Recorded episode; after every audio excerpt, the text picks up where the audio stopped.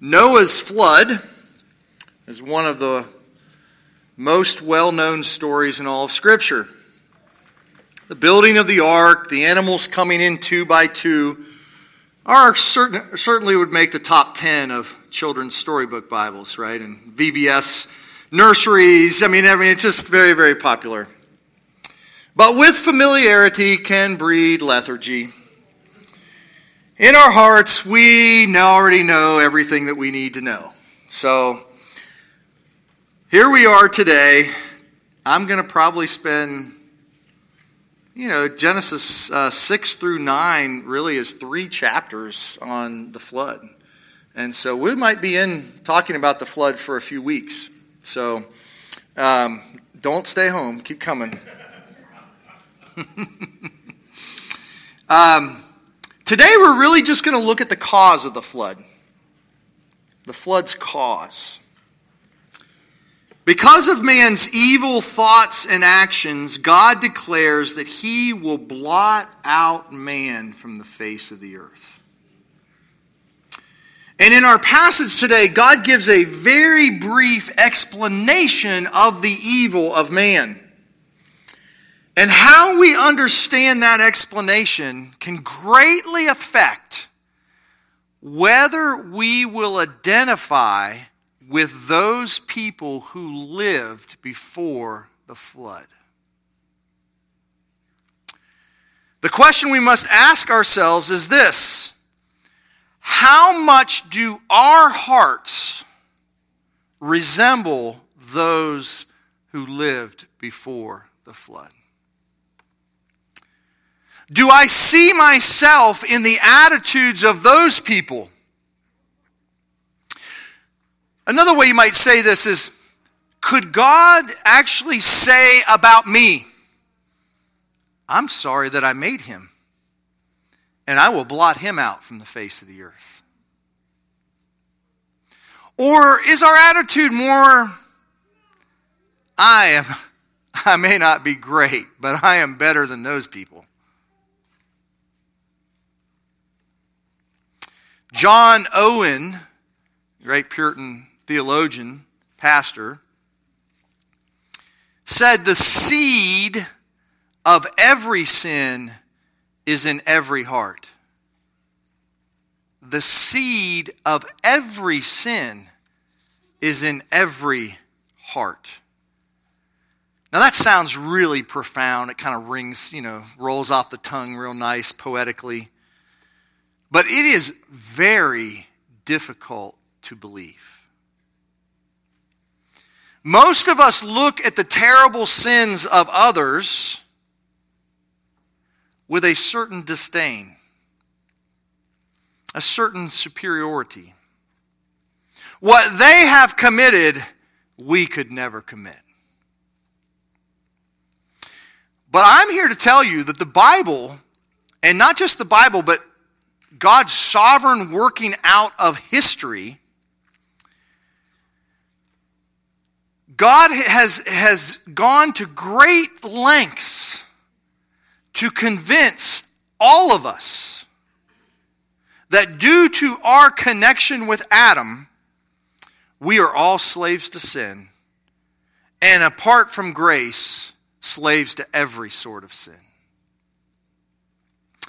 So that's where we are, Genesis 6, 1 through 8. Let's, let's look at the text together. When man began to multiply on the face of the land and daughters were born to them, the sons of God saw that the daughters of man were attractive. And they took as their wives any they chose. Then the Lord said, My spirit shall not abide in man forever, for he is flesh his days shall be 120 years. The Nephilim were on the earth in those days. And also afterward, when the sons of God came into the daughters of man and they bore children to them, these were the mighty men who were of old, the men of renown. The Lord saw that the wickedness of man was great in the earth, and that every intention of the thoughts of his heart was only evil continually. And the Lord regretted that he had made man on the earth, and it grieved him to his heart. So the Lord said, I will blot out man, whom I have created, from the face of the land, man and animals and creeping things and birds of the heavens, for I am sorry that I have made them. But Noah found favor in the eyes of the Lord.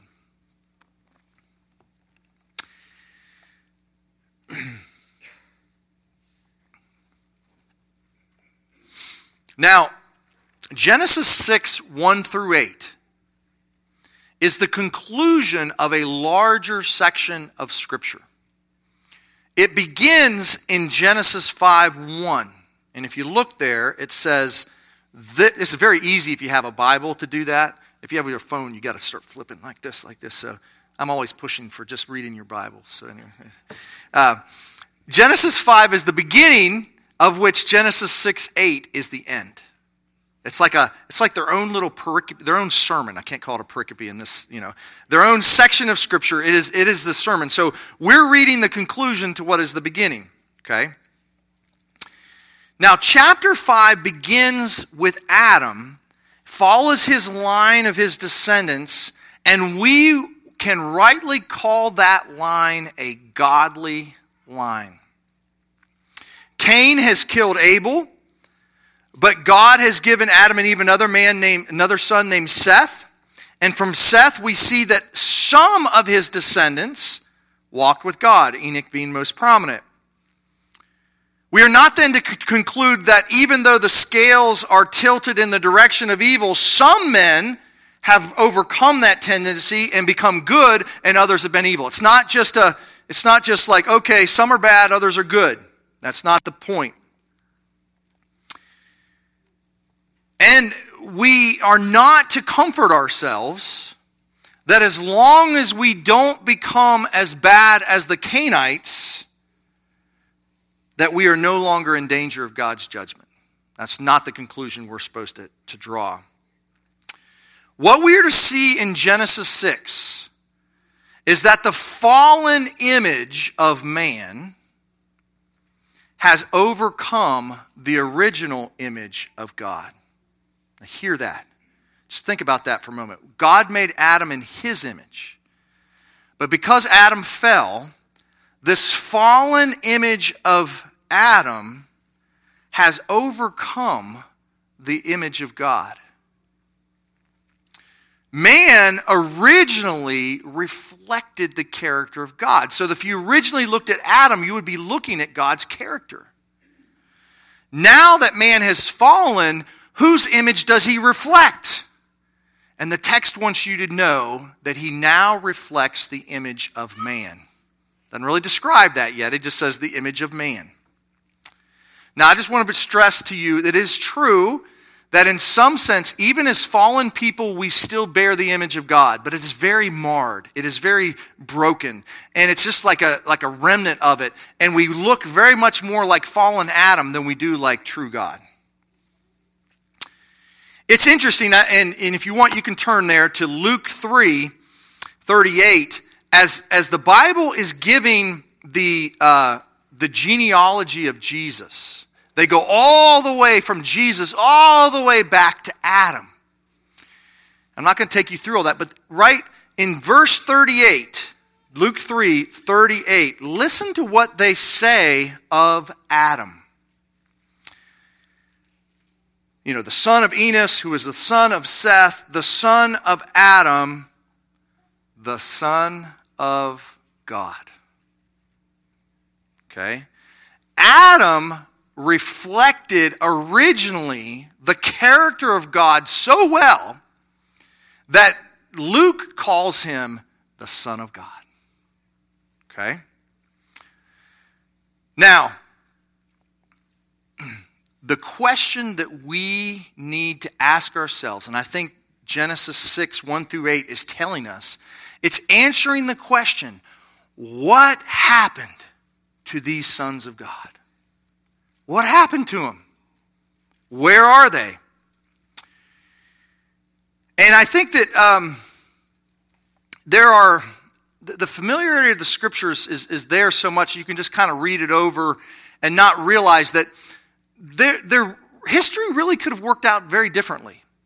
Um, I don't want to call it alternate history, but, but you could imagine the sons of Seth being the godly line and the sons of Cain being the ungodly line, and the history could have got worked out where they were locked in this eternal battle, right? The sons of God and the sons, and they're fighting with each other, and who's going to win the battle, right? Who's going to who's going to actually win? We could have we could have had a history where, ooh, the sons of Cain over time kill off the sons of God, or something like that. Um, but that's not what we find.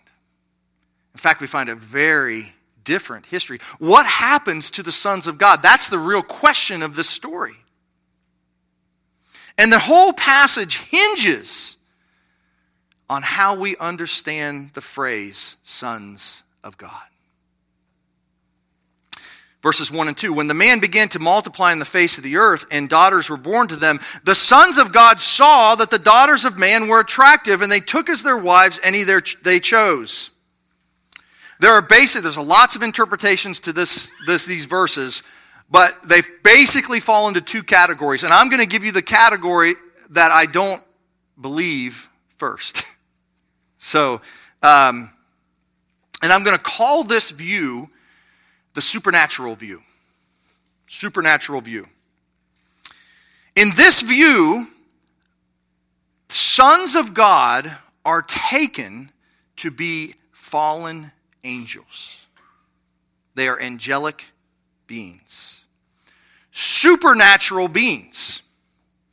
And the terrible view that is in, the, the, terrible sin that is in view is that these fallen angels look upon women and they see that they're beautiful, and instead of maintaining their place in the spiritual realm, they, they in sense take on human flesh and they actually take on human wives. So you've got like this angelic being together with a human woman, and they come together and they produce a sort of semi divine kind of person the Nephilim.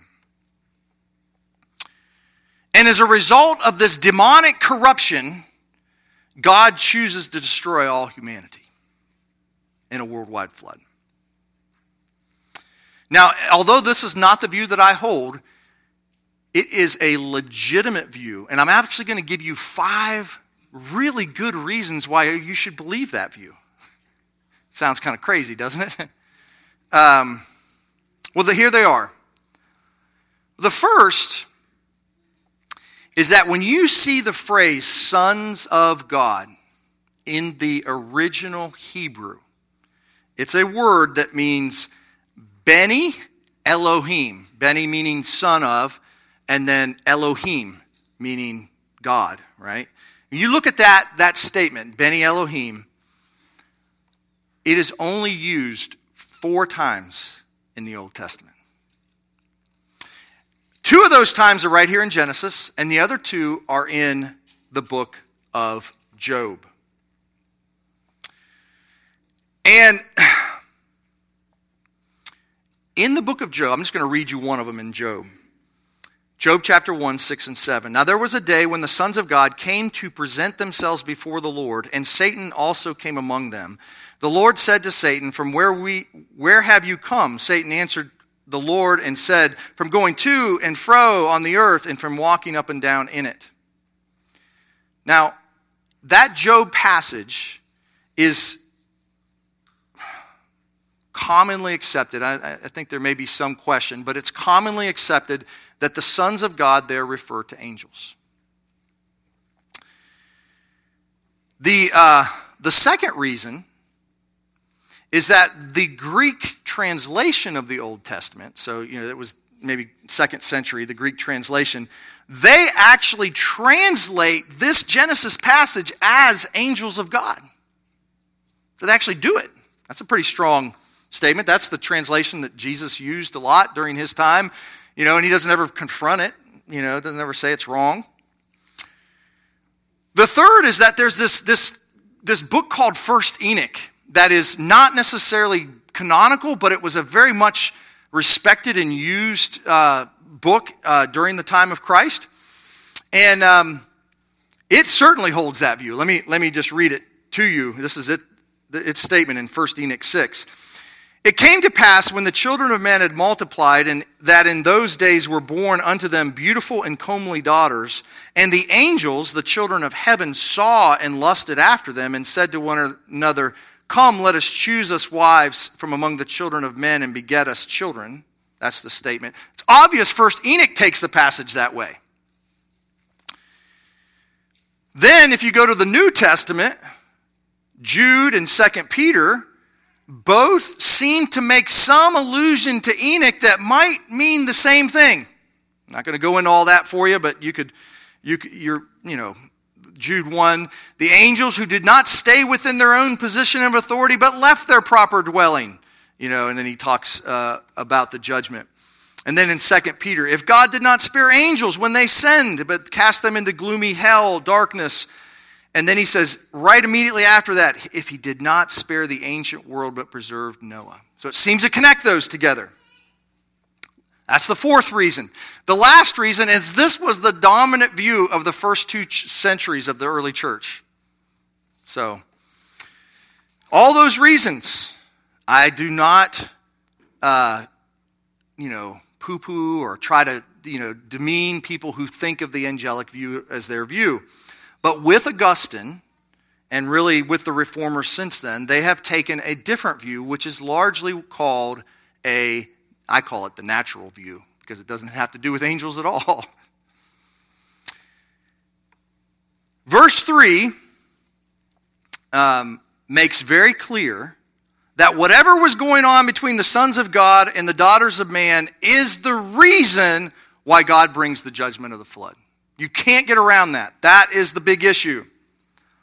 And God declares in verse 3 that He will not tolerate evil forever. He's going to put a stop to it.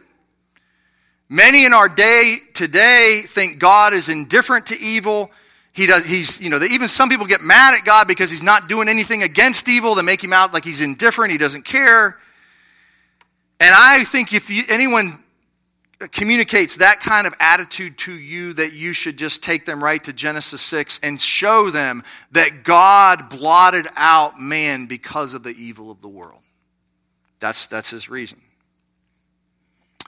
God states that man is flesh.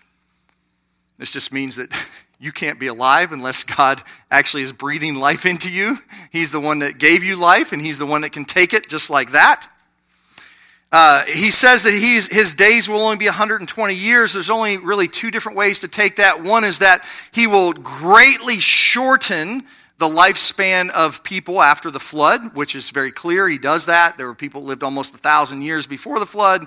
After the flood, not so much, although there are a few exceptions after the flood that live longer, like Abraham and, and others. So, um, so that's one possible understanding. The other is that there seems to be about 100 years between the time when God first speaks to Noah and when the flood comes. And so it could be that he's limiting the amount of time between the two. So both of those are possible, both of those have merit. You can choose either one you want on that. Verse 4 The Nephilim were on the earth in those days and also afterwards, when the sons of God came into the daughters of man and they bore children to them. These were the mighty men who were of old, men of renown. Now, the supernatural view views the Nephilim as a hybrid of angels and man. That's what it is. And these offspring are large and strong. Okay? Think of the heroes of Greek mythology right? They've interacted with the gods and they've, they've, they're like half human, half divine. That's kind of the picture that you're getting. Um, only in usually in Greek mythology, these, these half breeds are the heroes, um, whereas in, in the Bible, they're, they're very evil. Okay. The word Nephilim, you just need to know, is that it, it, it's just basically the Hebrew word that brought into English. It just means translated fallen ones. That's what it means.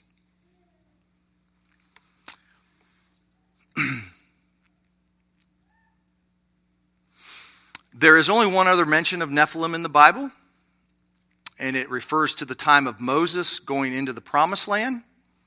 And uh, the spies get a report, and they say, There are Nephilim in the land, the sons of Anak, and they're giants in our eyes. We're like grasshoppers. And so there's this connection between, between big people and, and uh, of Moses' time and the big people of before the flood. But they can't be the same people.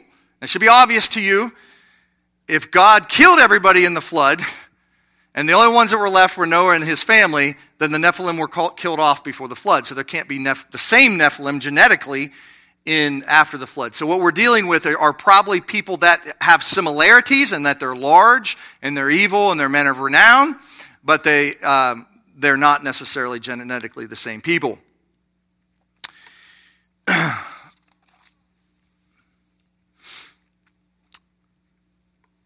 in the supernatural view,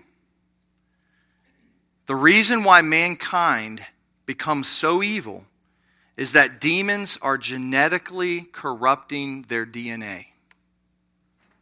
Now just think about that for a minute. When I realized that, that was the spark that made me throw off this view.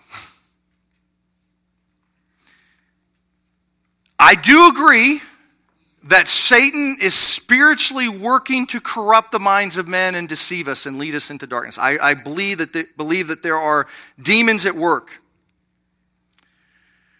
But I do not believe that it is the intermixing of demons with man that causes us to be so evil. You see, at a most basic level, if you believe that, then God only brings judgment of the flood because people are some kind of evil that I can't even relate to.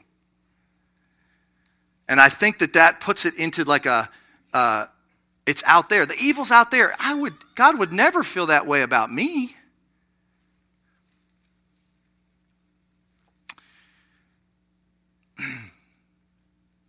I, on the other hand, believe that the attitudes and the temptations of those who lived before the flood are very much like our own. That's what I believe.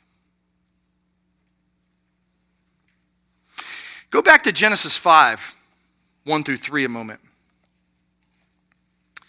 Notice, I talked to you about that there's this distinction between the likeness of God and the likeness of man.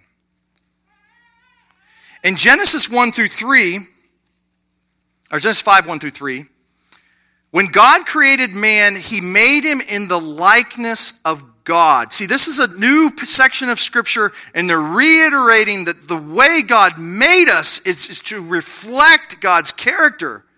But then in verse 3, Adam lived 130 years. He fathered a son in his own likeness after his image. Do you see the contrast between the likeness of God and the likeness of Adam? You would say, well, it wouldn't be a problem if Adam hadn't fell. They would be one and the same. The likeness of God and the likeness of Adam would be the same. But now that there's a fall, they are in contrast with one another.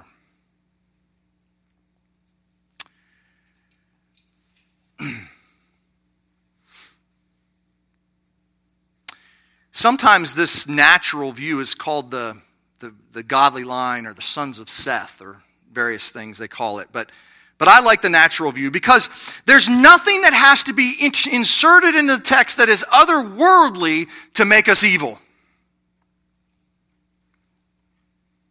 Ever since the fall, man's bent has been towards evil, and he doesn't really need any help in becoming more and more evil.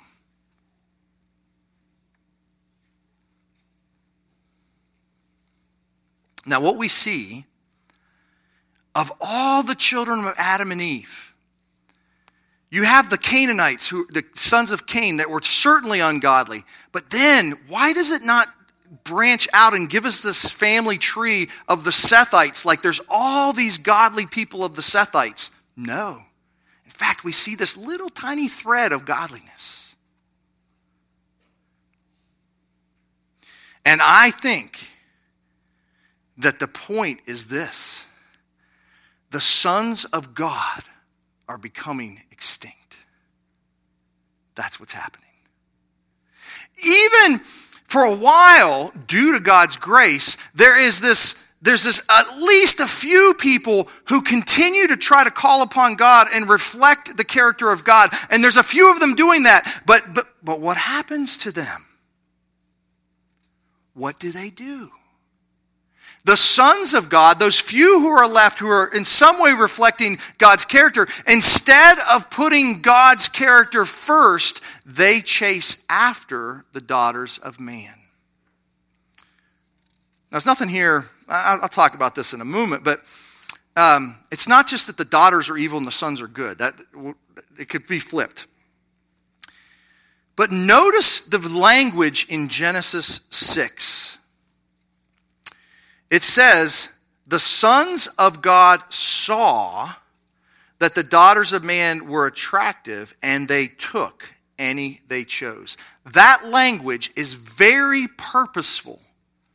If you remember in the garden, Genesis 3 6, listen to the wording. When the woman saw that the tree was good, now, do you want to know what the word in Genesis 6 for attractive is?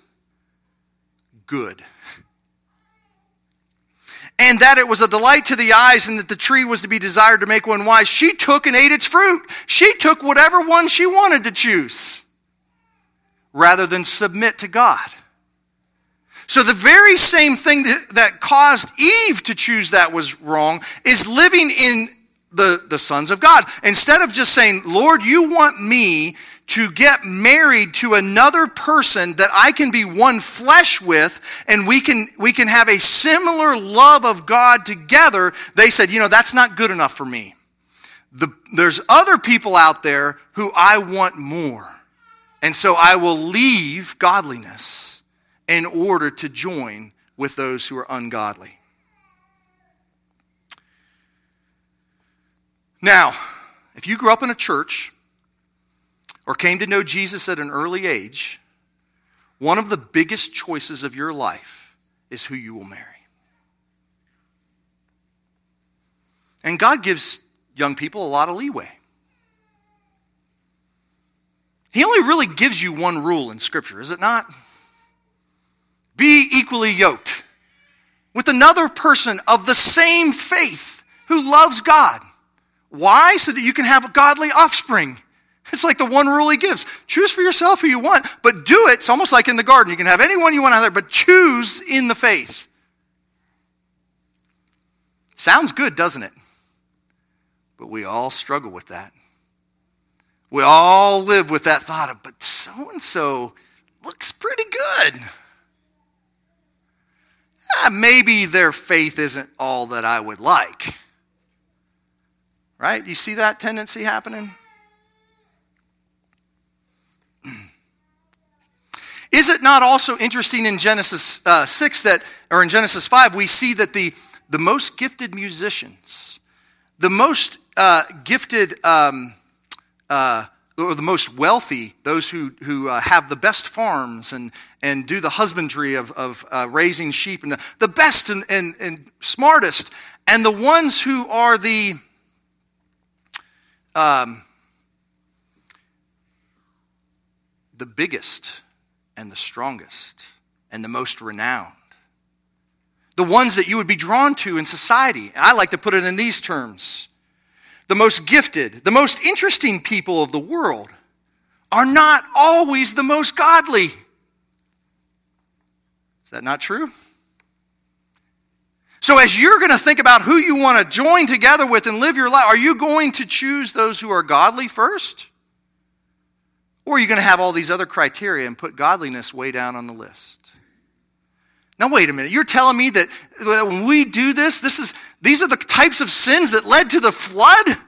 Isn't it much easier to believe that these demons came in and did all this stuff and it's out there, it's not connected to me? But if it's right here, hmm starts, starts hitting home.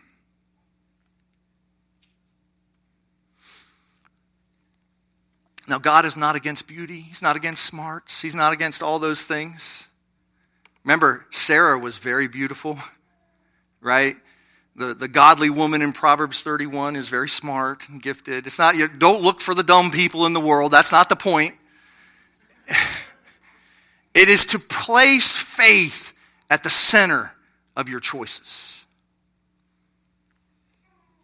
Now, let me just, well, let me do this. It could go either way. It doesn't have to be the sons of God and the daughters of man. In that culture, it was. The sons made the choices as to who they would marry. But in our culture, it could be the other way. The daughters of God chose the sons of man. Right? It could flip it around. It's all of us. Now let me widen the scope a little bit. It's not, I think that the, the choice of a spouse is a very concrete, just, just discernible, uh, just clear. It's black and white for us. But how about all the different ways that we make idols of this world? And we think that we have to sacrifice our pursuit of God in order to pursue wealth, comfort, you know, all the things of this life, right? To be important in this world, we can give up the love of God. Guys, that's the way the church has died in our country. It wasn't the big decisions, it was the little decisions to not make faith central. Thank you. Calvin was right on when he said that we are idol factories.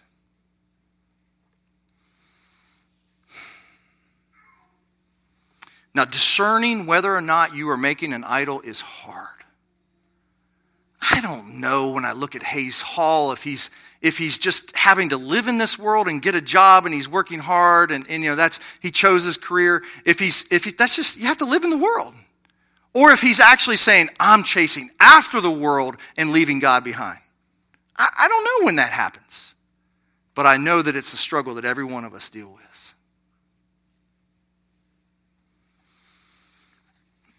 Get to the New Testament, and Jesus says, you know, seek the kingdom of God. Is that what he says? Seek first the kingdom of God. Now, I hope you are beginning to feel, even though there's a lot of reasons to accept the angelic review, I hope you're seeing that the real point of the text is our evil. And I hope you're beginning to identify with people there and that you also are an idol factory and that these things are what makes us evil that God hates. I hope you're seeing those things. Because really, the truth of Genesis 6 is that apart from grace, there are no sons of God.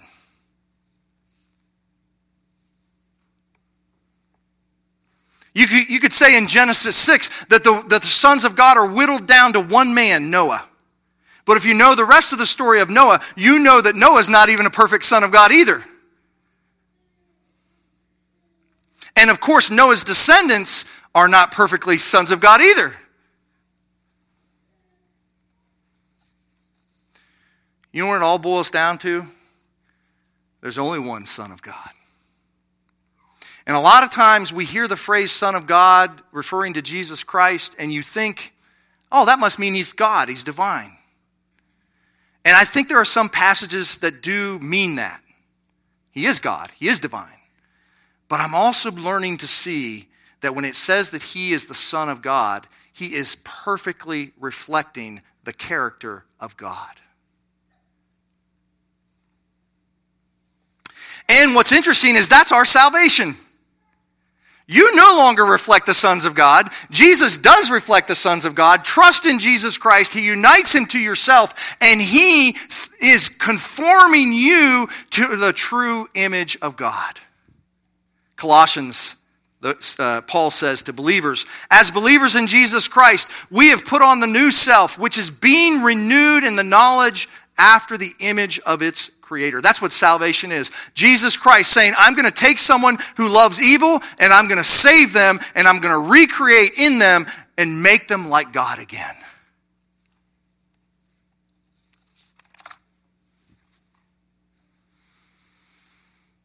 Romans 8:19 for the creation waits in eager longing for the revealing of the sons of God. That's what it's all about. We're going to be a people that actually reflects God again. Well, that brings us back to Noah. Genesis 6 8, in conclusion. It's interesting that this state, this final verse of this section kind of ends so abruptly. It just says Noah found favor in the eyes of God. But, but Noah found favor. And we're going to talk about Noah more in the next section, so this will be very quick. But, but the word found favor is the Hebrew word hen. Hen, it's a simple word. It means grace. Noah found grace. Noah doesn't get saved because he's good, he's better than the most. He is saved because God gave him grace. And he trusted in a righteousness that is not his own. And God looks upon Noah with grace. He sees Noah through the eyes of Christ. And if there is a change in Noah's heart such that he does reflect the character of God, it is being occurring because Christ is working in his heart like he works in us today.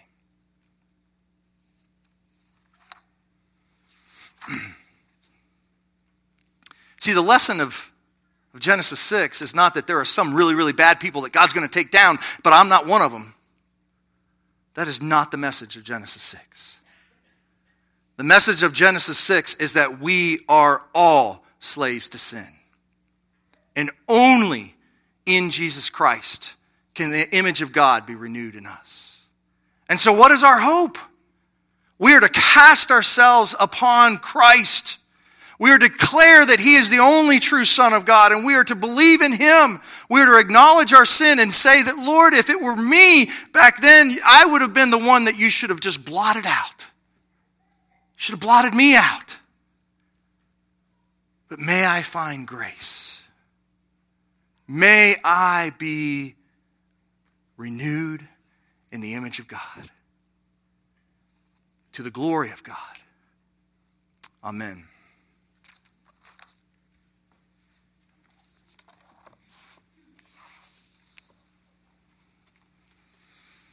461, not what my hands have done.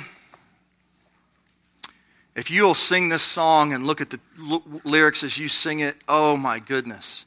It is all about not my righteousness, but Christ. May we sing it with gusto because we believe in the Son of God. Let's rise together and sing.